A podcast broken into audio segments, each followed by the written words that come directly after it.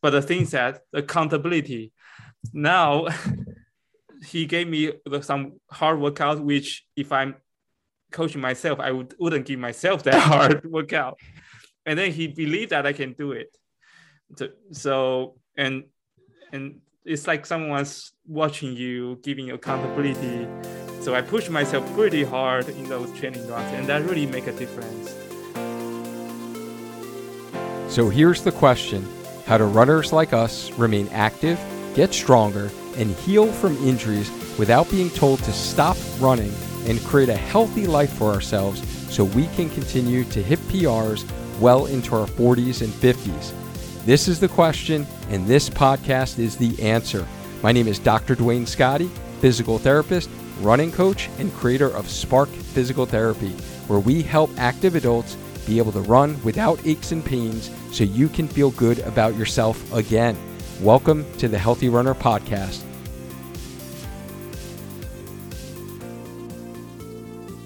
This episode is brought to you by UCAN. UCAN Nutrition is powered by Superstarch and it delivers that steady, long lasting energy without the spike and then the crash. I had to take a moment to spark off this episode and share the exciting news of their long awaited energy gel called UCAN Edge. UCAN Edge represents a quantum leap in how runners will fuel for their long runs and their races. It is the first and only on the go training fuel powered by Superstarch. Edge puts you in the ideal performance state by keeping blood sugar stable so you can work smarter and harder. The next generation of sports fuel has arrived, runners. And I've been using UCAN Energy during all of my long runs and races since its inception and love their new Edge fuel as it is the most delicious energy gel you can find on the market, and it's powered by their true, tried, and trusted superstarch. So you can't go wrong with that. So since you are a part of our Healthy Runner community, you will get 20% off all of your orders at ucan.co. Just use the code Healthy Runner during checkout when placing your order. Go ahead and give UCAN Edge a try for your next long run. Trust me, you won't regret it. Hello and welcome to episode 94 on the Healthy Runner podcast. And we are live within the Healthy Runner Facebook group. And we are having a 2021 Boston Marathon recap episode with our very own Coach Lou. Coach, welcome to the show. Oh, I'm so happy to be here. Oh, we are super excited to talk about this. Um, we're going to be talking about the 125th running of the Boston Marathon. Coach Lou is going to give us his personal recap. He's going to talk all about his Boston Marathon experience. Um, he's going to give us a little history lesson for those that don't know much about the race, and we're going to talk about, you know, what was the things that helped him um, pre-race, race strategy, and his reflective thoughts after running his first Boston. And not only did Coach Lou run his first Boston Marathon, but he did an absolutely phenomenal job and ran a personal best of a sub three, a 258.16, which is amazing amazing. And our whole healthy runner community was pulling for this guy. So many people were tracking him um, during the day. And we were just so excited. We had no doubt that you were going to do this because you're just amazing. And we are just like so happy and so um, proud of you, honestly. Um, but for those that are listening to the podcast for the first time, or maybe they're not a part of our Healthy Runner Facebook group, can you just give them a little introduction on who you are, where are you from? Um, let the people know. Hi, everyone. I'm Coach Lou. I'm a coach in Healthy Runner Facebook Facebook group. Um, I'm a in, in a day my day job is a chemist, but I'm also a run coach and a personal trainer, and um, yeah, so I'm a moderator in Facebook group, group too and he is a phenomenal run coach by the way. This guy is probably one of the most modest guys i know. And i'm the one who had a post about his amazing uh, boston marathon time in the group because i knew he wouldn't post it himself. Uh, so as you could tell uh, coach lou is is very modest and um, he is very humble. And it's probably going to be hard for him to kind of share some of his wins here. So i will i will do all the bragging for share. you i will i will take care of that. But uh, one of the things that coach lou is really um, good at is not only the strategy part of racing but also that motivation. And so much so that i actually started working with coach lou personally. Um, he was my run coach uh, that brought me to my fastest half marathon in 15 tries or five years um, so he's been instrumental in my running and so many other runners within our healthy runner programs and our coaching programs. Um, he's been on the podcast before so if you haven't checked out episode 72 um, Coach Lou shared some great, great um, pacing strategies. And what paces you should run uh, during your runs. Most runners, you know, you might be hitting the pavement right now listening to this episode, and you you might just be doing all your runs at the same pace. So he kind of broke down on why you should do different paces for different runs based upon your goals. So check out episode 72 if you haven't already. Um, you will definitely get a lot of knowledge in that episode, um, which will certainly help you out. And those that are coming on here live in our Facebook community, um, you guys know how we do this. You know, drop your questions for Coach Lou or myself. Um, we'll be happy to answer them. But I really think this episode is going to be really beneficial for those that either don't know anything about the Boston Marathon. So you're new to running. And honestly, up until like two or three years ago, I really didn't know much about the Boston Marathon. And I'm starting to learn more and more. Or if you're a runner who is looking to qualify for Boston and you're looking to get a BQ, um, Coach Lou did that and he accomplished that and he ran the race and he smashed the race, right? Those that really are thinking about, you know, trying to get a BQ or you're thinking about running Boston for your first time or you have run Boston before. And I'm sure like some of the things that Coach Lou is going to share with us today are going to bring you back uh, some of those memories of Heartbreak Hill and uh, some of the things along the course. So I think you guys will enjoy that. And that is a very, very nice medal, by the way. So for those yeah. that are listening on the podcast, Coach Lou is showing off his bling, uh, his unicorn there, and he's got his race jacket on. Uh, so yeah, you can definitely recognize that jacket, the blue and yellow, um, iconic Boston Marathon jacket. Um, yeah, that is a very, very nice medal. Uh, you definitely deserve Spark it. color too. I love it. The spark blue. I know. Definitely. I love it. All right. So we kind of talked about, um, you know, who you are, what's your day job, and how how you work so well with our running community from a coaching standpoint. But tell us a little bit about your run history because I already shared your accolades and how you really crushed this race. So you must have been running like your whole life, right? You must have like run cross country, track in high school, right? You were probably like one of those elite high school runners. Actually, not. Um, I officially started running in 2017. So how old were you in 2017? 32. Okay, so yeah. after you're 30 years old, okay, 32, you started yeah. running. Wow. So that was the first time yeah. you literally like started running. Well, I mean, I run something, but never competitively.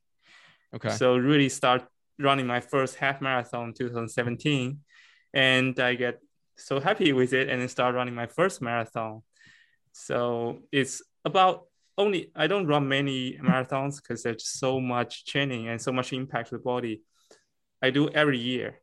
So starting from 2017, I do roughly one marathon a year.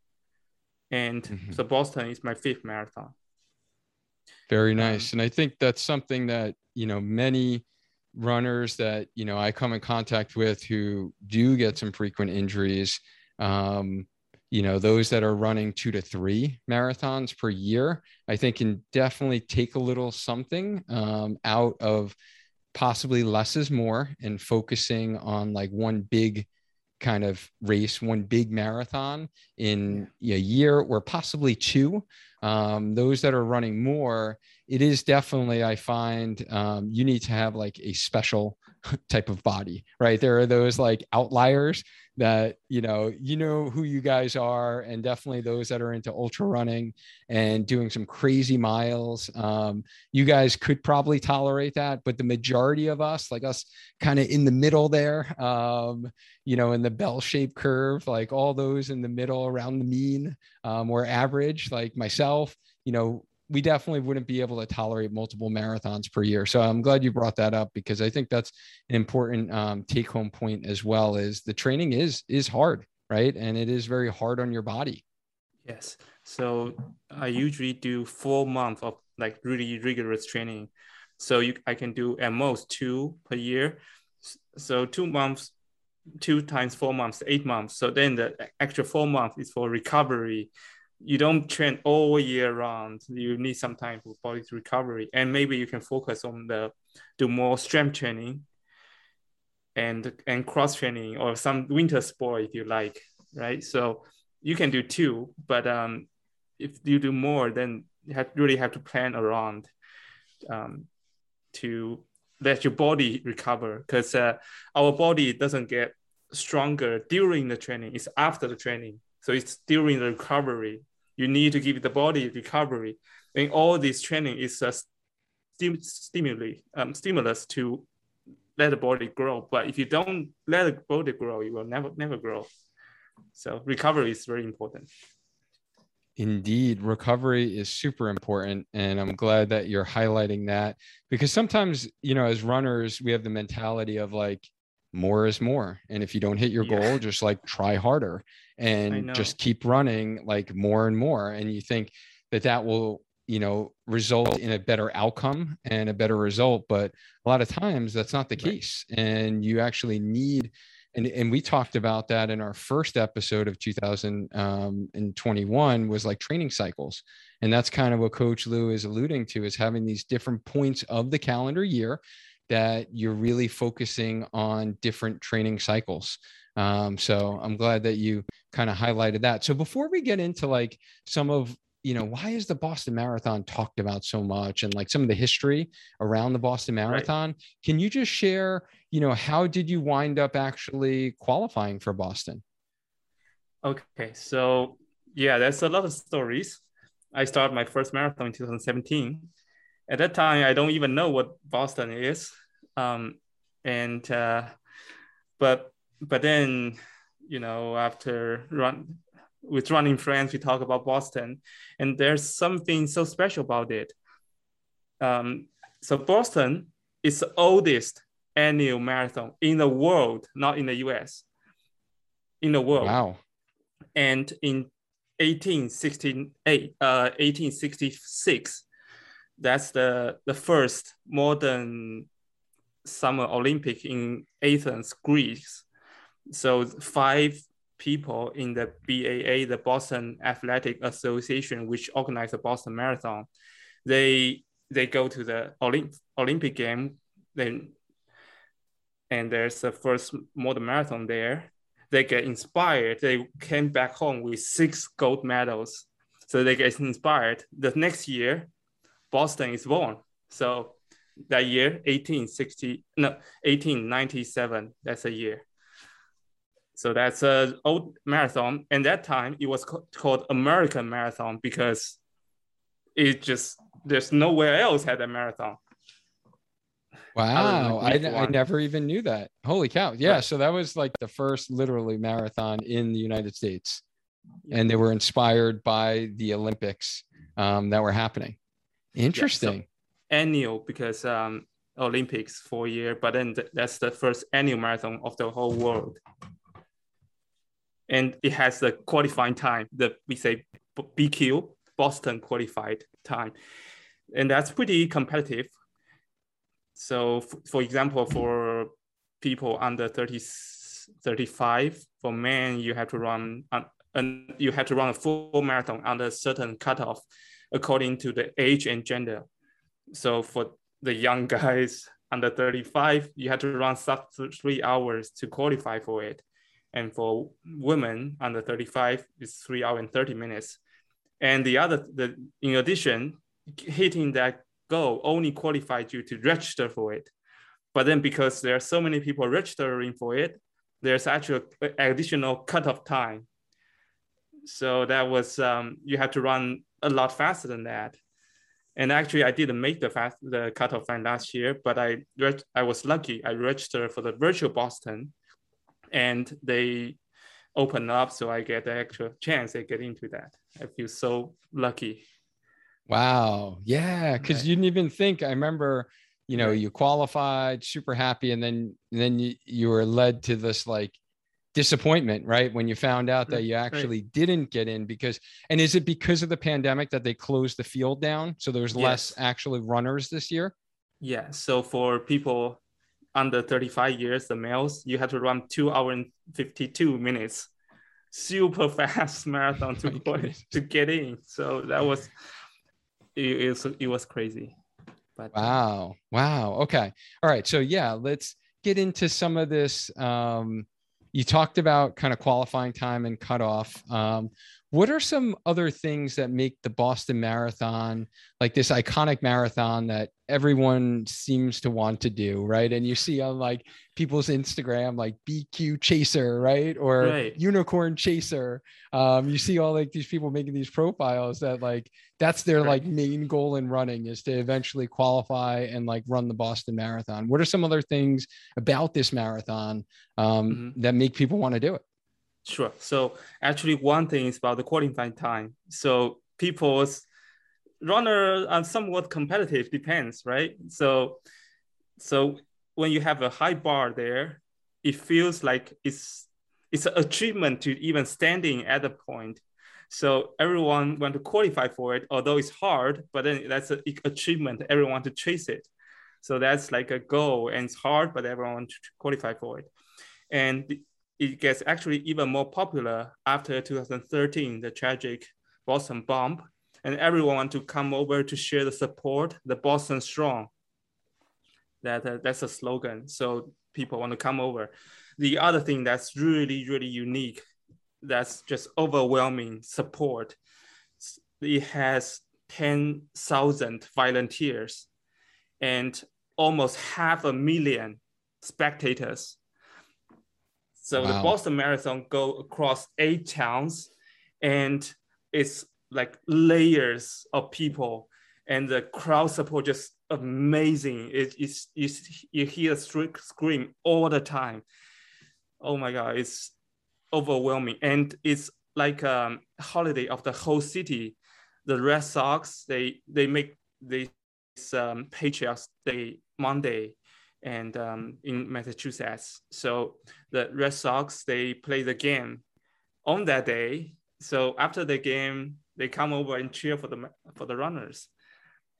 And actually, when I after I run, I just wear this medal, you know, showing showing a little proud afterwards. Of course, going to the parking lot. I'm not like bragging everywhere, but then people saw the medal, then say they look at the, the, the clothes, they say, "Oh, congrats!" Like I don't know then They just like randomly on the parking lot, they, they congratulate you. So like you're very welcome throughout the whole city. It feels like it's like a whole party really and of that big, big eight eight towns, a big party. It's it's amazing. Wow, that must feel amazing. You know, I'm just thinking about how good it felt this year at Hartford to like actually have people around cheering you on for a race after like all the virtual races we did right. together during uh, COVID. And I can't even imagine like that times, I don't even know, like a hundred probably. Like I can't even imagine running a race and having that much crowd support, like pretty much Amazing. the whole course, right? Like there's never a part of the course where there's like zero people. Indeed. Indeed. And it's like layers of people. It's not like just one layer, it's like 10 or more. So like if you are, it's like stadium everywhere. It's like right. crazy. Wow. And yeah. What is this? It's already reduced. It's already reduced actually due to that COVID. So it was mm-hmm. even more before. yeah. What's the whole deal with the scream tunnel? And like, okay. I heard, I heard something about that, like a whole university, right? They go and cheer. Right. So that's a, there are two things, interesting things about Boston. One, the famous scream tunnel is around the half marathon point 13.1 near the Wellesley College, the all women college. They actually, in their school, university website, they said this is a Wellesley tradition. And Marathon Monday, thousands of women stand along half a quarter of the course, both sides, shouting so loud you can hear from miles away. And and they, they also give um, high five and even kisses. Oh my goodness! Not this year because of COVID. Okay. But but um, they also make a lot of signs like, oh, oh my god, the fans both sides like full with signs, funny ones, motivational ones. They actually have a Facebook group to customize it. Oh my! God. They are like making it really seriously. Like people there make it really seriously. It's like a big event. Yeah, that's uh, that's the crowd support. Okay. All right. So we got this kind of scream tunnel. And then I've heard many people talk about this Heartbreak Hill. What is Heartbreak Hill? When does it occur in the race? And why is it called Heartbreak Hill? okay. So it's a big hill around mile 21 to 22. Mind you, the, so right when marathon, the race is at the hardest part. Okay. Right. So marathon 26 miles and you hit, hit it at mile 21 to 22 and that's in the Newton town. So that's already after a few rolling hills, mile 21. And why it's called heartbreak, not leg broken, right? because many people actually get it wrong. Actually, I was wrong before, after before I did this research. So it's in the 40th Boston Marathon, 1936. And uh, this guy Johnny Kelley, Pat uh, runner in front. I think it's uh, some um, Mr. Burke pat on the back when he passed him to show some support, and then Mr. Burke get uh, you know motivated, and then like and then just speed up and eventually won the game. Wow! That broke okay. the heart. That broke the heart of the Mr. Kelley Oh my so goodness. That's, that's actually where the heartbreak come from. Ah, wow. Interesting. I know you would just think that it was called that because, you know, people like that's where they basically hit the wall and it breaks their heart that they were pacing well and now their race is like in the tubes. Um, but yeah, it's a really steep hill basically at when most people are hitting the wall of, you know, 26.2. Okay. All right. Um, so let's talk about some of your race preparation, if that's okay with you. Um, sure. You know, tell us, did you wind up, you know, staying overnight? Were you in a hotel at a friend's apartment or, you know, where did you stay? If you could, you know, let us know, were you able to sleep? Were you like anxious and all of that? Yeah. Tell me kind of the day before, you know, the race. Okay. Actually, two days before.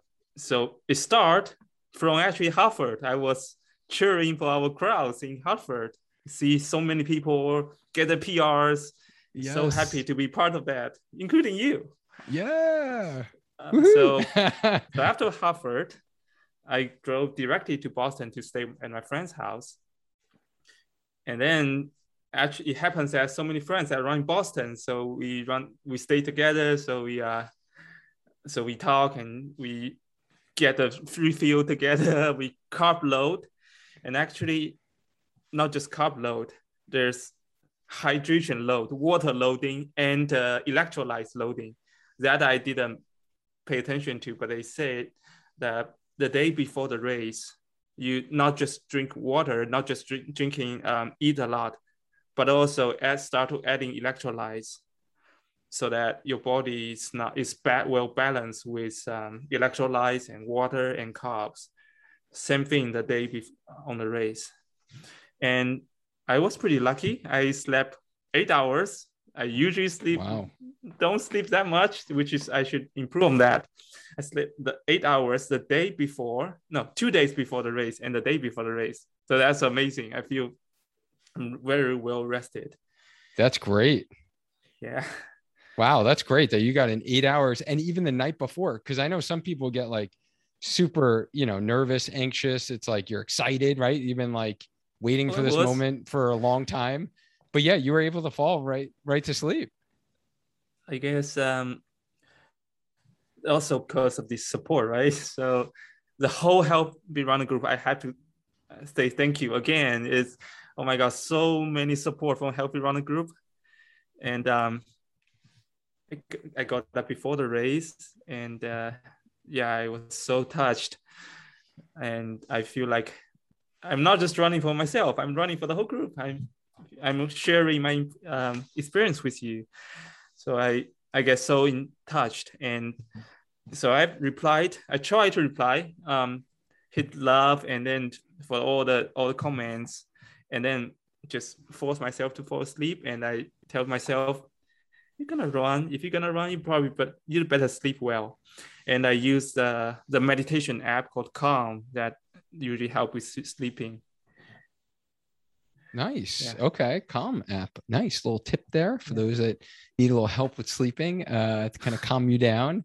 Um, all right. So you got good sleep. You were staying with friends who were also running the race as well, right? Right. Okay. Um, let's talk about um yeah, maybe we'll do that. So like the morning of the race. Let's talk about Mhm. that before we get into the actual course and strategy. Like what does the morning of the race look like? Like how early do you have to get there? Um, are are there different shuttles? Um, how does that all work out? Okay, so Boston is point to And they usually they recommend you to so it, it goes from West Hopkin, Hopkinton all the way east a few towns to Boston. So they recommend you start at the back bay of Boston and go to the shuttle over there. And they will transport you to the start line Okay. and that the the, the time depends on your bib so they um, sort of categorize your based on your ex- expected finish time actually your boston qualifying time so fast runner you start faster and you start earlier and slow runner start slightly slower. And um, because this year is different too because it's because of covid right? So it's some rolling start but general it's the same. You go to the bar bus you go to the finish line you um so you can get you can do every you get your gear check at the finish line and you get a little bag that can carry to the fin carry it on your bus on the bus to the start line but you have to throw it away so so then you go to the bus which take like 30 minutes slightly over 30 minutes before in the start line you had to wait at the athlete, athletes village to, for hours before you actually start but Oh, this wow. year you just go there and go Oh, so- nice. it's so, So, good okay. i know Nice. I So what time did you actually start your race?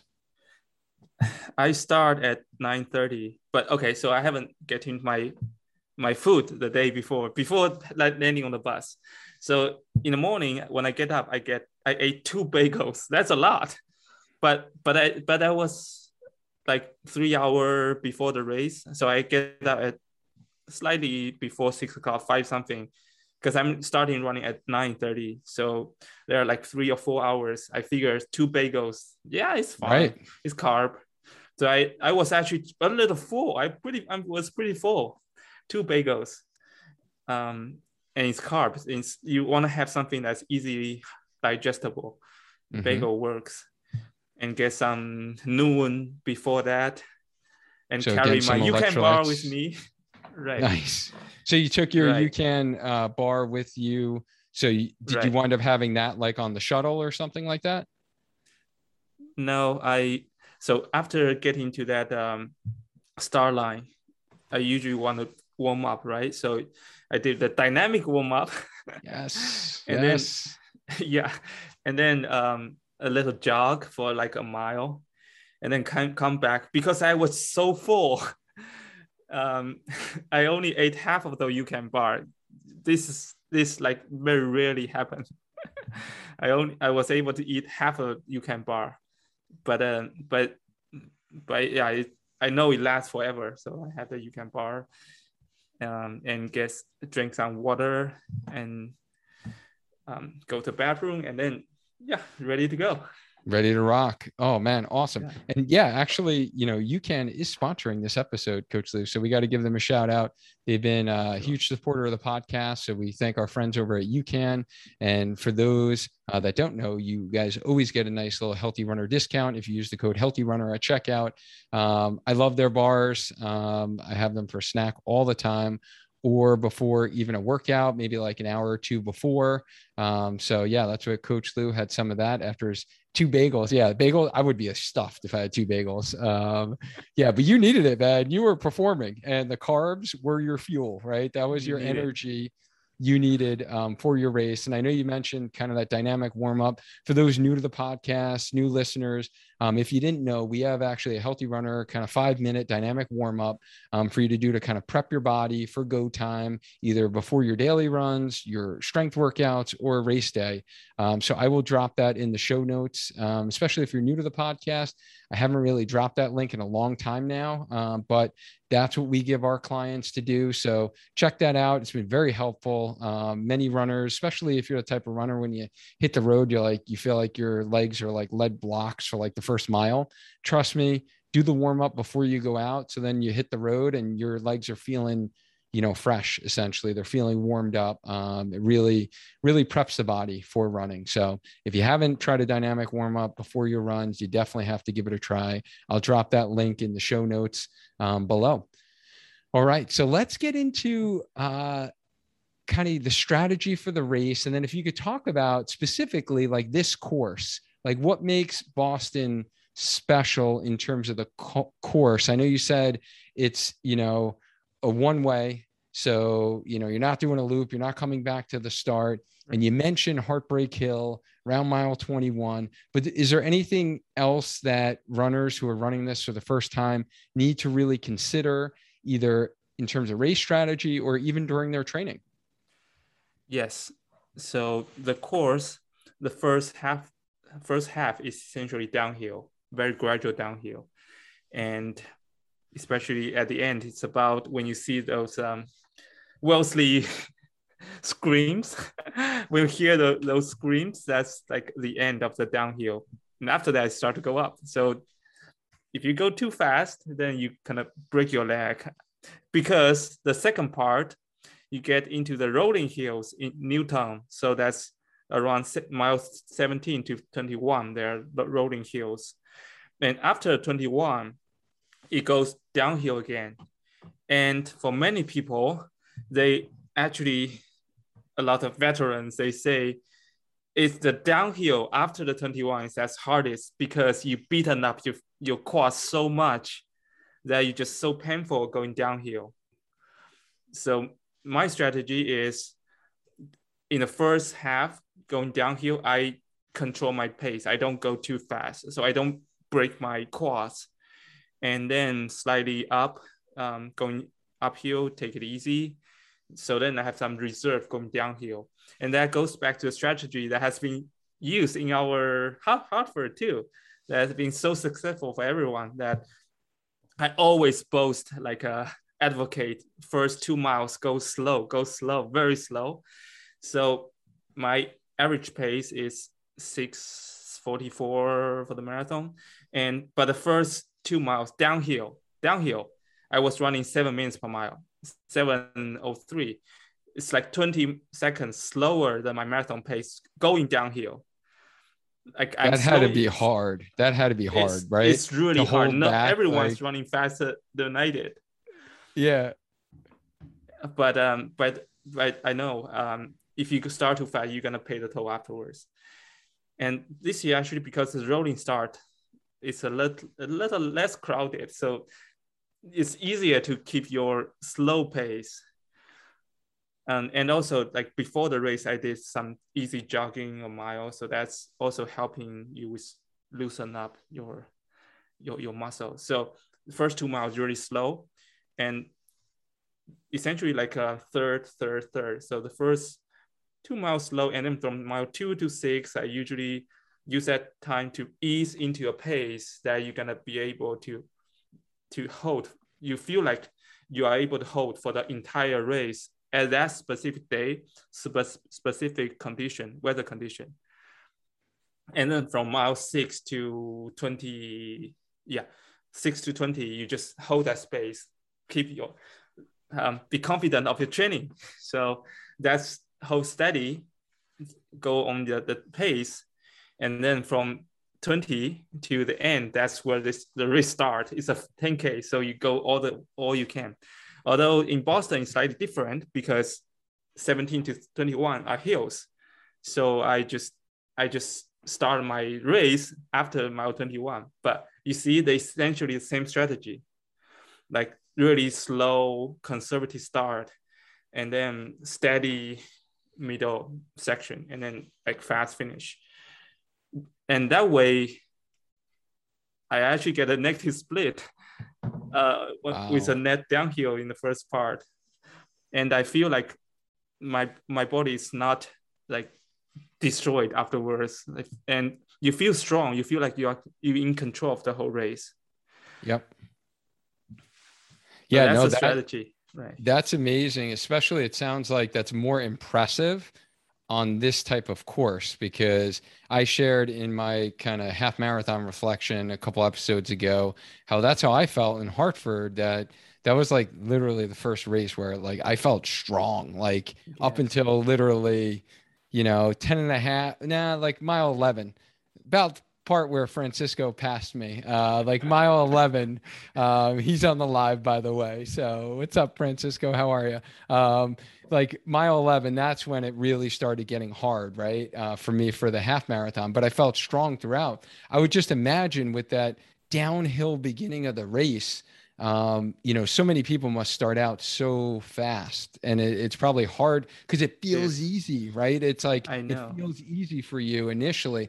So the fact that you were able to really hold back and just like run smart, knowing that you hold back in the beginning and then you're going to be able to feel stronger at the end and get through that. Um, and the other point that you made that I think is very helpful for people to understand why the downhill is an issue is when you're running downhill, your quad muscles are basically decelerating you. So they contract what we call eccentrically. So it's like when you do slow lowering, or if you're ever doing strength training and you're doing like negatives, sometimes people call them negatives, where you're it's when the muscles lengthening, it's contracting. And you're basically using those quads a lot whenever you're going downhill running. Um, so that's where a lot of people kind of like you mentioned just feel that lactic acid buildup and just like the burn in their quads like they're just getting fried um, yes. because of that downhill running it will definitely put some more stress and i'm kind of curious here um, mm-hmm. lou did you were you aware of that and do you change your running form at all running downhill to prevent yes. yourself from like putting on the brakes essentially because when you put on the brakes and you contract that muscle then it's used more and then it's going to fatigue out right later in the race like were you thinking about that with your running form yes i wrote a whole post about downhill running so yeah you you are getting faster but um the things that keep do not overstride. So if you if you look at look look down, so try to lean forward. Actually, you are not leaning forward because but you feel like it because the hill, because of the hill. So try to be more straight. If for the bystander point of view, you are actually standing straight. So but most of us are like leaning back. So that's that's something you need to avoid and you had to practice for on that. So um, try to be straight and reduce the stride so you don't overstride. It's gonna be slightly bigger, but don't overstride. That when your leg hit the ground, your knee should have a little little bend. So that's no overstride, and in, in, increase the cadence, and really just like breathe. You don't like get too excited and go too fast and that that's the that's the thing the downhill running so you had to practice on that a little bit and it's not like a big downhill running. So th- there are actually difference when you run like huge downhill and and like gradual downhill. When you like going this straight downhill, then you do need to brake. You do have to lean backwards. But for this, just the thing I just mentioned, that will be helpful. Okay. No, that's super helpful. Um, and yeah, I think it's so important for runners to think about, and this is what I think about when I am, you know, running on that decline is is that cadence is so much more important than that leg turnover and just turning over those legs um, a little bit faster. And you'll you'll notice at races too, you'll wind up probably passing people that are putting on the brakes. And what they don't understand is they're putting on the brakes too much, which is Mhm. actually frying their muscles. Um, Yes. Because the way gravity works, right, is it's going to help you actually go down the hill if you can get that leg turnover and increase your cadence um, as you're going down that hill. So I think that's definitely you know even more important for a course like Boston, right? Is to make sure that you are familiar and you've trained on hills and Right. you know you know what strategy you're gonna you know do as you're going down the hill. If you go if you go down too fast, you won't will not feel it immediately. But then after the rolling hills in Newton, when you go downhill again, that that mile 21, then you feel it. That, that's why I heard everyone complaining about the last five miles going downhill, but your quads is just beaten up. Then Hey, healthy runners, are you ready for your glow up? Have you guys heard the news yet? Noxgear's signature product, the Tracer, which I have been glowing about. See what I did there? For the better part of nine months now, has just been re engineered for a better fit, higher visibility, more color modes, and twice the LEDs for your brightest move yet with the Tracer 2. All of our healthy runners use Noxgear during this time of the year when the days are getting shorter in order to get in those runs, even if it is dark outside. One of my pet peeves is when I'm driving and I don't see a runner until the last minute because they're not visible because they're not using Noxgear. We are all about runner health on this podcast, and Noxgear's Tracer 2 is an essential running tool to keep you safe and visible while running. The Tracer 2 keeps me lit up from all directions during my 5:30 a.m. runs, and I always get shout outs and comments from other walkers and people traveling in cars because they notice the light display I'm giving off. If you are looking for running gear that will actually help you stay safe while running, we've got a special offer for you where you can save 35% off by using the code HEALTHYRUNNER. Just head to noxgear.com. That's N O X G E A R dot com and use the code HEALTHYRUNNER at checkout to save 35% off. Go ahead and give Noxgear a try. Trust me, you will never feel safer running. Yeah, so you actually ran negative splits for that like last 10k. That's Yes. amazing. That is amazing. so that the, the other thing that brings in um, I should emphasize the marathon is just so much mental. So bef- so before before the race, I if if I run a ra- go to a race and say I'm gonna run sub three, then probably I'm gonna be too excited and then run a pretty horrible strategy. But then this time I just go there. My first goal for every race is enjoy it. So you go to the race. If you really want to break some PR, you just go to a track and run around. They're gonna be flat. But you go to a race because of the people, the, the support. So when I get there, I feel, the support of people. I feel the healthy runner, the support of people checking me.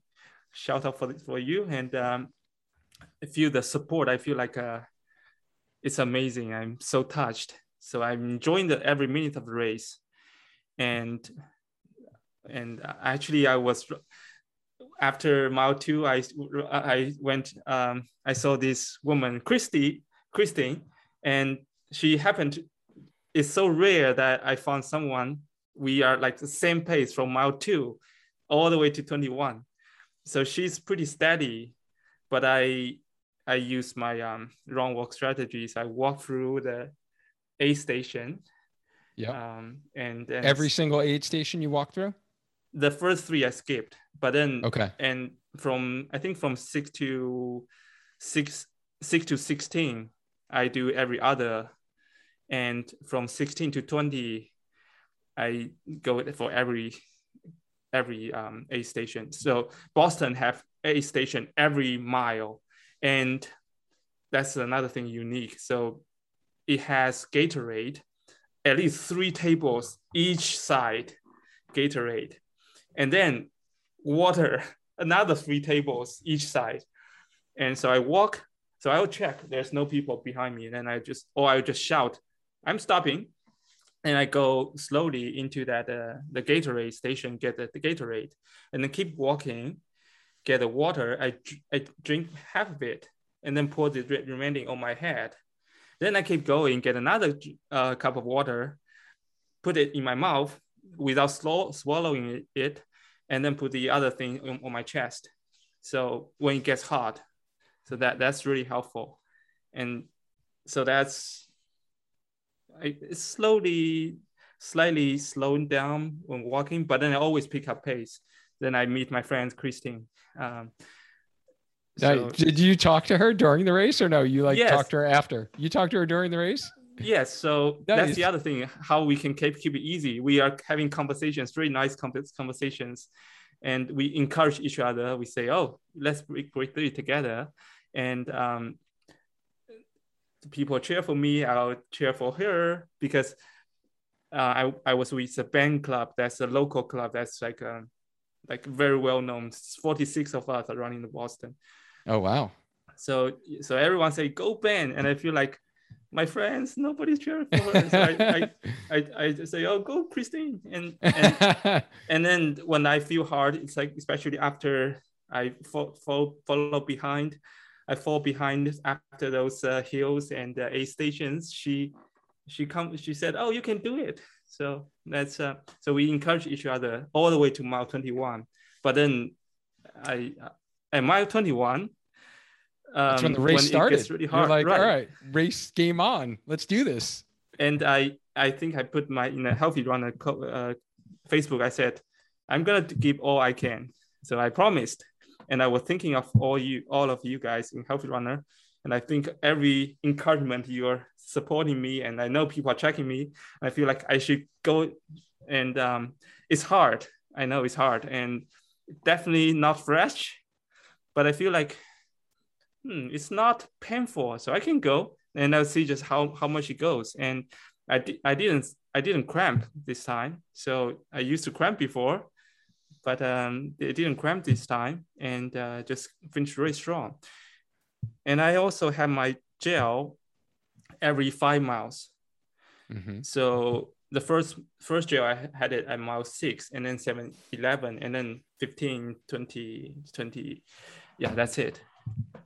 Um, be using e-gel, and uh, it has slightly more um, electrolytes, so that that's um, that may help with uh, muscle cramp. And it's not a really hot day too. It's Yes. helpful. So, for those that don't know, again, this was an episode we did over a year ago now with uh, Crank Sports um, and eGel, and they've been nice enough to offer our Healthy Runner uh, community a discount as well. So, if you guys want to check uh, their product out, it's cranksports.com. Uh, if you use the code Healthy Runner, um, that will get you 20% off um, off your purchase. Um, that's what I've been using um, for you know my races as well. And I do like the fact that it has more electrolytes in it, especially if you are running a hotter or you know a sweatier race. Um, you know the makeup of a lot of the gels out there are very different, right? So, you know, the UCAN Edge product is another great product that gives like long lasting energy, um, but doesn't necessarily have electrolytes in it, right? So, the e gel has electrolytes. Um, and I know, you know, many of my athletes use different products. So, they all have kind of pros and cons. So, it really depends upon what your needs are um, for you personally. And then, like, what are the conditions that you're going to be running in?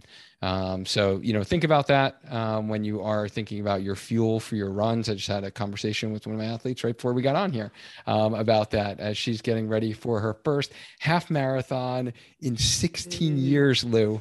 How amazing is that? Yeah, she's gonna be right. super excited when she give her a little shout out, Jeanette. Um, she's Jeanette, I'm so excited. I'm so excited for her, and she didn't think she would ever get back uh, to this point. So she's uh, we had that conversation though. Um, she's doing the St. Jude um, half marathon. Um, I know it's a big race and a big uh, a lot of people do it for a great cause. Um, so Right. so proud of her and excited. But all right, so you did your gels, you talked about water hydration, we talked about kind of how the race went, and you were really just pushing, you know, mentally at the end. Like you had to get through. Did you use mantras at all? Did you did you have like some specific mantras that you were using? Usually I, I just talk myself you can do it but now most of the time i was I, I was actually have someone to talk with. I say you can do it to christine and then she said you can do it too.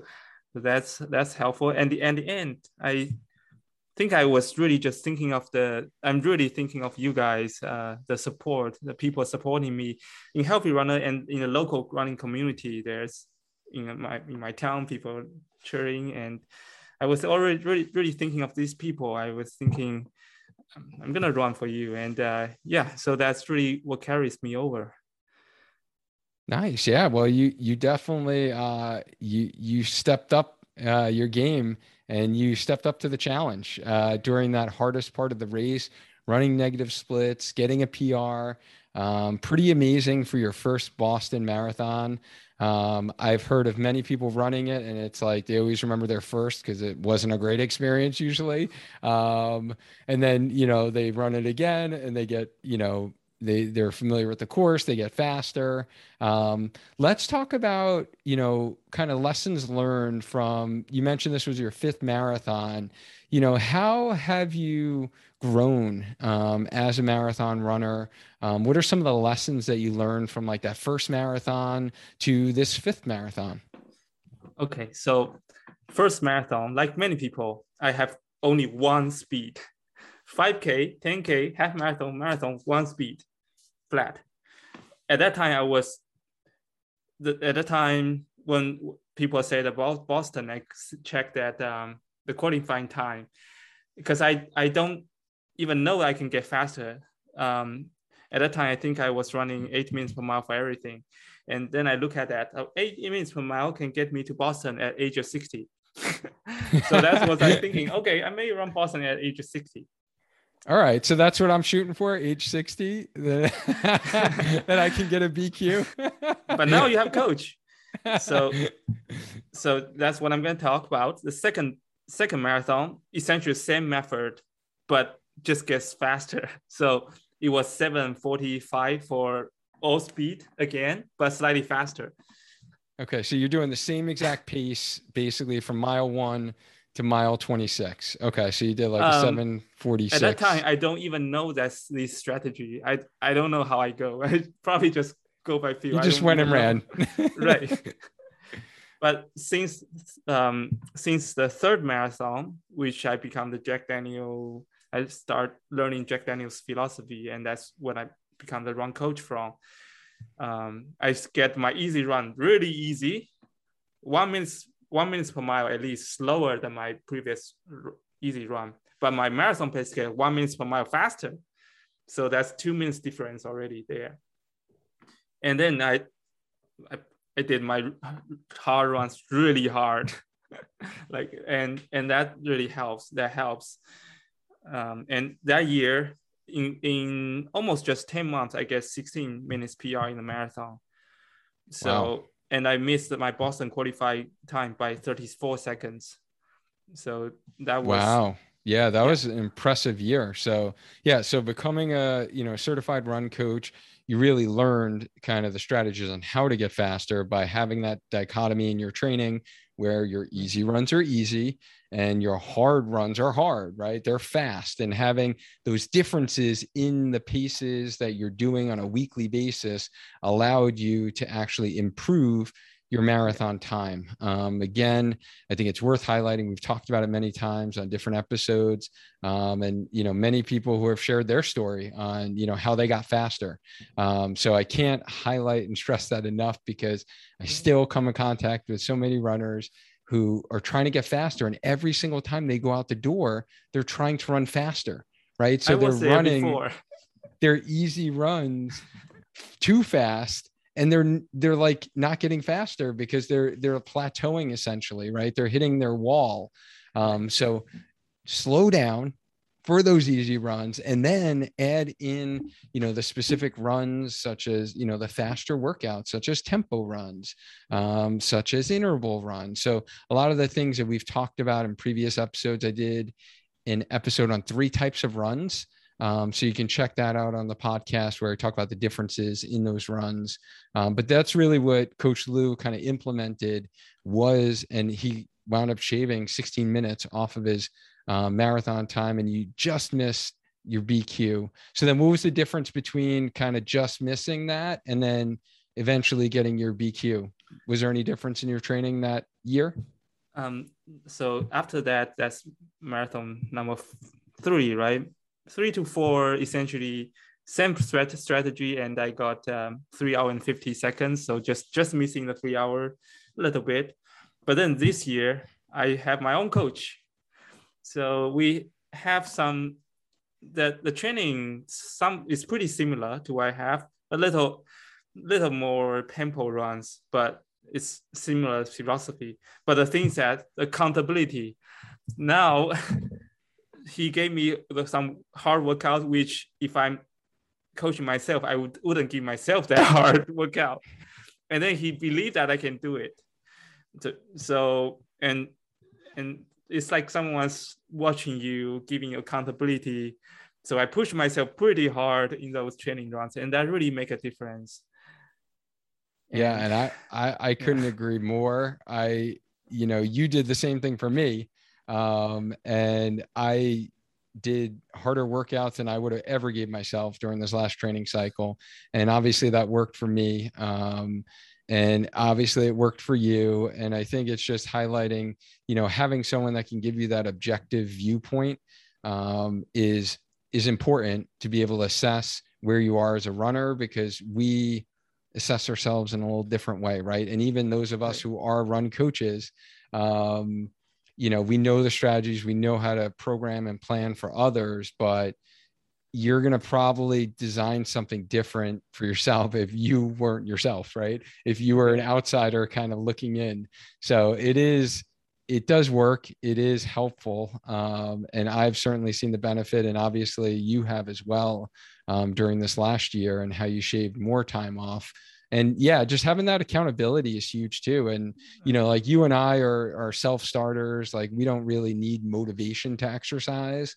Um, but that level of accountability it is because you know you're like i know my coach can see this on my training calendar and i know he's going to see like if, am i hitting my paces or not. Um, right. it does give you that little bit of pump right? That little bit of motivation when you know otherwise you might have rolled out of bed and been like uh, i'm feeling kind of achy today. I'm kind of tired. I, you know it's been a rough week at work this week. Um, it still provides you that little bit of motivation that you need to get in those those hard workouts because like coach lou said it is those hard workouts that you have to get in not every day but those specific workouts during your week that you need to hit in order to improve that running fitness and get faster um, as a runner. So I'm glad that you know you've seen the benefit in that, and you've invested in coaching yourself. I invested in coaching myself, and you know it definitely works. Um, has there been anything else that you think attributed to you know your quads not burning out um, with all the downhill running? We kind of talked about you know you improving your cadence and you know changing your running form a little bit. Was there anything else that you think uh, prepared you for Boston? Yeah, the strength training is amazing, um, because especially going hills, doing hills is both uphill and downhill. You need the, the quads and hamstring to get ready for it, and yeah, also so... also balance too. but that's a different thing. I'm gonna talk about something I need to improve on. So yes. the strength training is so important. All right. Because, so really what Coach yeah. Lou is saying is remember before I mentioned that your quads are being used during that downhill. So you need to actually strength train them in a way that they're going to be used when they run. So even specifically thinking about, okay, how can I, you know, train my quads that it's going to work eccentrically and I'm focusing when my foot's on the ground and my knee is bending, which is what it does when it runs, right? So again, for those of you who are, you know, your strength training, you're still thinking of, hey, I go to the gym, I sit down in a machine, I kick my leg up, I'm working my quads. It's an okay exercise. Yes, you are strengthening your quads. You're contracting your quad. It's an isolation exercise. Um, we use it to isolate quad muscles, um, especially if someone had a lot of arthritis in their knee and they couldn't tolerate a lot of running. Um, maybe that's a non weight bearing exercise that their knees can tolerate. But for 98% of you out there who are running right now, um, you're going to be better served by strengthening your quads with your foot on the ground. So whether or not it's a single leg squat, a you know a step down exercise, um, those are going to really focus on strengthening your quads. Or we have one in our Healthy Runner Strength program um, that you're kneeling and you're kind of leaning back, using the quads eccentrically um, as you kind of lean back. So all of those are run specific exercises. And actually, I, I believe I shared this in the previous episode. Yes, and how we kind of met um, when COVID first hit. And, you know, Coach right. Lou was actually one of the first in the original Healthy Runner Strength program, which was the at the time I called Spark Fitness. It was literally me in my living room, and for a nominal fee, I had a bunch of people jump on Zoom and go through the workouts with me that I kind of designed because I had some extra time, and I wanted to share with our running community, you know, strength specific work that I've been working on for years and integrating my knowledge as physical therapist, strength coach, you know, all of that into what do runners need. Um, so I think, you know, that's something that, you know, if if you're looking for that edge and you haven't done strength training yet, specific for running, um, I think that can really help you out, especially for a race like Boston that is going to be really hard on your quads. Yeah, I noticed that my friends, because it's not uncommon that runners hate strength training. so, so my friends are they are like after the race they they cannot go up uh, go upstairs and downstairs. Um, and i feel normal no problem. So it's really i think the muscle really helps. The yeah so even really the recovery helps. process you're saying. Yeah you were you weren't feeling it as much because your muscles were right. conditioned essentially um, right. All right. So as we kind of come down to the end here, if you can give me some rapid kind of bullet point, um, I know you know you're very reflective as well, and um, just like I did after my race, I'm sure there's some things that you really feel that you know like what did you do right and that you can share with our community um, so people can learn from that and maybe integrate that into their training um, and then maybe we could talk about like hey what didn't you do right and maybe you can improve upon um, in the future. Can you can we kind of run through those? What do you think? Yeah so i think uh, especially for this for this course downhill course um, i think the strength training is really helpful. And the other thing is um, the carb loading and so in addition to carb loading that the water loading and the mineral loading electrolyte loading that are important too. And and the strategy oh my god it has been seen ever since that uh you know um hartford and then chicago and boston so many people get their like huge prs with that strategy. Um so the strat as we say, like um, a race performance, 90% is from that your training, 10% from the race day, weather things, but the strategy actually can make a huge difference alone. So had I start too fast, I probably get gonna end up slower. Um, because I ran into many people who's actually a lot faster than I do, but they didn't do as well because they, and they, they go slightly too fast. I, I was trying to run with them, but then I feel like they run too fast. I had to fall back, but eventually I passed them. Um, so the strategy is really important.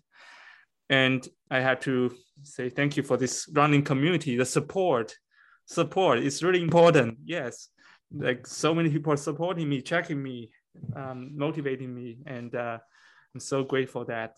Uh, and so mental is so important for that for for a race, especially for an endurance race.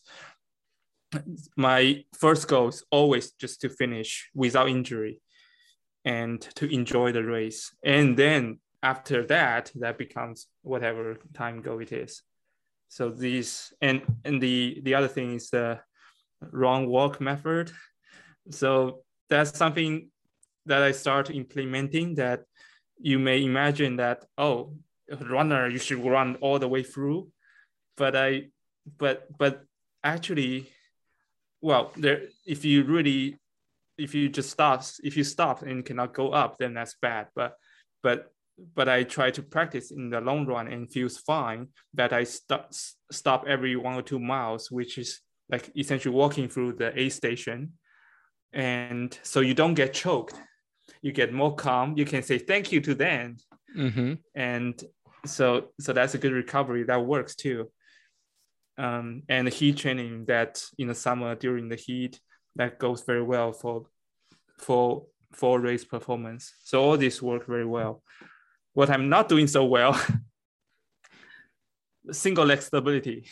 I need to improve on that a little more because I twist my ankle twice. Oh my god, twice before the yeah, race. That was a little scary, right? That was like two weeks before your race. You you and sprained your ankle. and two days again. Yeah. So if I can if I can blame the first one for the cyclist, the second one is really myself. And uh, and I think it just stability is not quite there. Um, with uneven ground, I just twisted. So I need to improve on that single leg stability. The other thing is about race that for this um, any race that you need to wait for a while, you start very cold. So I was freezing. I was feeling freezing. Glad that um, my friend have um, made a jacket out of the trash bag, so I was able to hold myself. She has extra. She knows someone else needed, so oh, she gave wow. it to me, and I that saved my day because I know someone who who was frozen, and then they just didn't go very well because they are like pretty in the they're already too cold when they start. And so that that, that will help. That's um or use some like old t-shirt that you want to throw away. Yep. So, so that's something you can improve. so make and sure that you're is, warm enough right. in the before the race starts. Okay. Right. The the the, the last one is a salt tab. Um i i used to cramp for the first three marathons four three four marathon three maybe yeah first three marathons and um, it, it happened to be warm weather. So this time it's actually not that warm. So I was able to get by.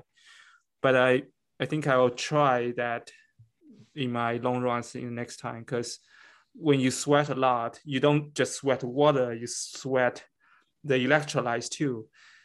On the race, um, on the course, you get Gatorade has some electrolytes and your gel has some electrolytes, but you still are disturbing the balance. And I think I did, I was able to get by this time because I didn't sweat that much. But if that's a hot day, you sweat a lot, especially when you see the salt, salt crystals on your skin, then you probably need a salt tabs. If you, if you, um, the balance is out, if, if your body is out of the balance of, for the electrolytes, it's so easy to get muscle cramp. cramp that's something I should improve on. Yeah, no, definitely. I started using those this year and I noticed a huge difference. And a lot of like when we ran that half marathon in Cheshire in July, um, so a lot of runners cramping up and I was using those salt tabs and I didn't cramp up. Um, so yeah, I recommend that to all my marathon runners, honestly. Um, I think the weather conditions were pretty good for you. It was a little humid though, right? That day? Was it a little humid? But since I trained through the summer, it wasn't too bad. Yep. Nice, nice. Yeah. Awesome. So, no, those are super beneficial. Some things that worked, um, some things that you can improve upon. We all learn and grow from every single race experience. So, thank you so much for sharing that. Um, so, if you're a runner right now and you're listening to some of this and you're like, wow, how did like Coach Lou figure all this out? And you're, you've been struggling to kind of like put all the pieces together.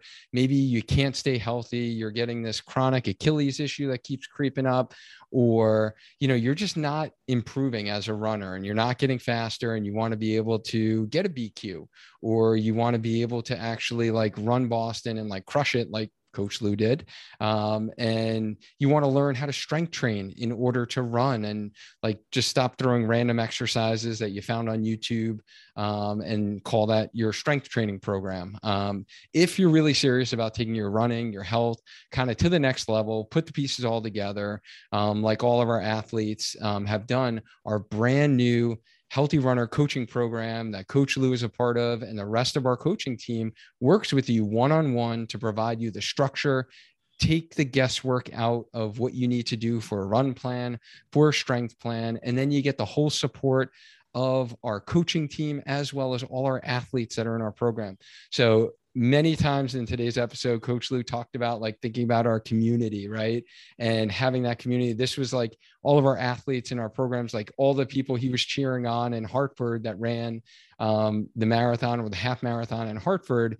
You know we've been kind of pumping each other up and you know sharing tips and things like that. So we do have a community element to all of our kind of one-on-one coaching program.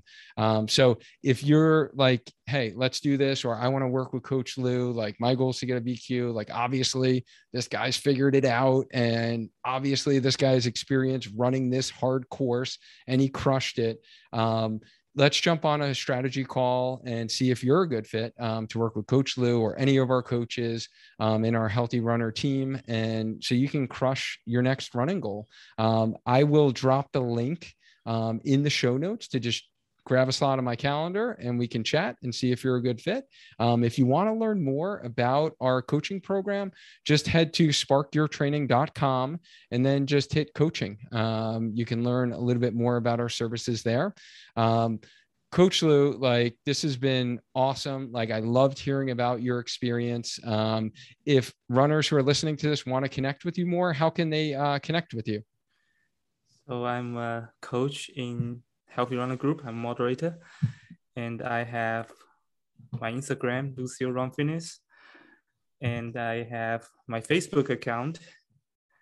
So, yeah, you can you can find me. And we will definitely drop all those links in the show notes. Um, um, Lou is very active on Facebook, um, Instagram. You message him, he'll message you back. Um, so I'll drop all of those links um, in the show notes. So, guys who are here on Facebook Live, thank you so much for attending. Uh, we appreciate you as always. Hit that like, give Coach Lou a couple hearts.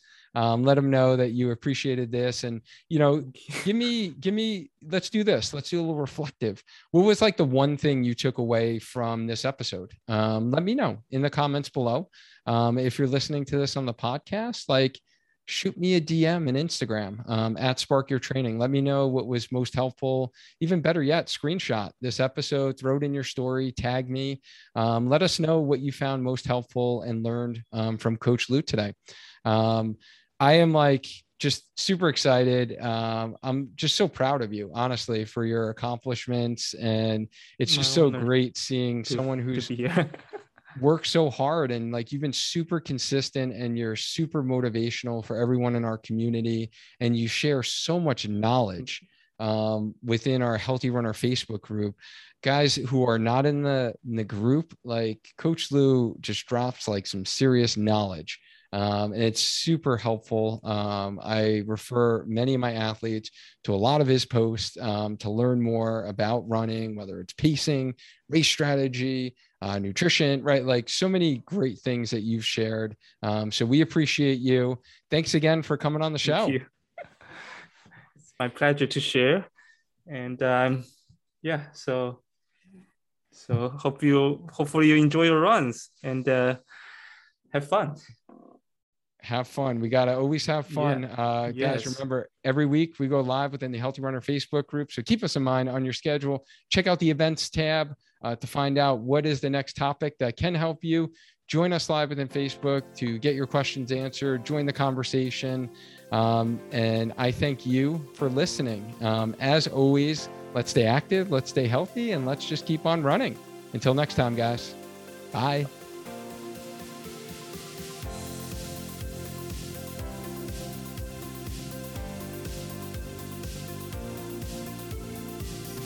Hey, wait a minute. Just to let you guys know, much of what you heard on this episode is delivered live within our Healthy Runner free Facebook group. So head over to there to request to join our community in which you will have access to the video version of this episode and so many bonus features, including blog article references and YouTube video links, as well as me answering your specific running related questions. Also, we are closing in on 50 reviews on iTunes, which I am super pumped about, given we're only six months into this podcast journey together. So, to help me get there, the first thing you need to do is you have to subscribe to the sucker, whether it is Apple iTunes that you're listening to this or whatever platform you are on. The next thing is make sure you leave a review. I love to hear what you have to say, and I read all of them, and it means a lot to me. The last thing, guys, is take a screenshot of whatever episode you're listening to and put it on your stories on Instagram and tag me. That's at Spark Your Training. If you do this, I will repost it so you'll get a bump I'll get a bump, and most importantly, we will share this information with a lot more runners because that is the goal, guys. We want to get this information in front of as many runners as possible to help them be healthy and stay on the road doing what they love. So take a screenshot, share it on Instagram stories, and tag me in it. Let's try and get to 50 reviews on the podcast. Thanks for listening.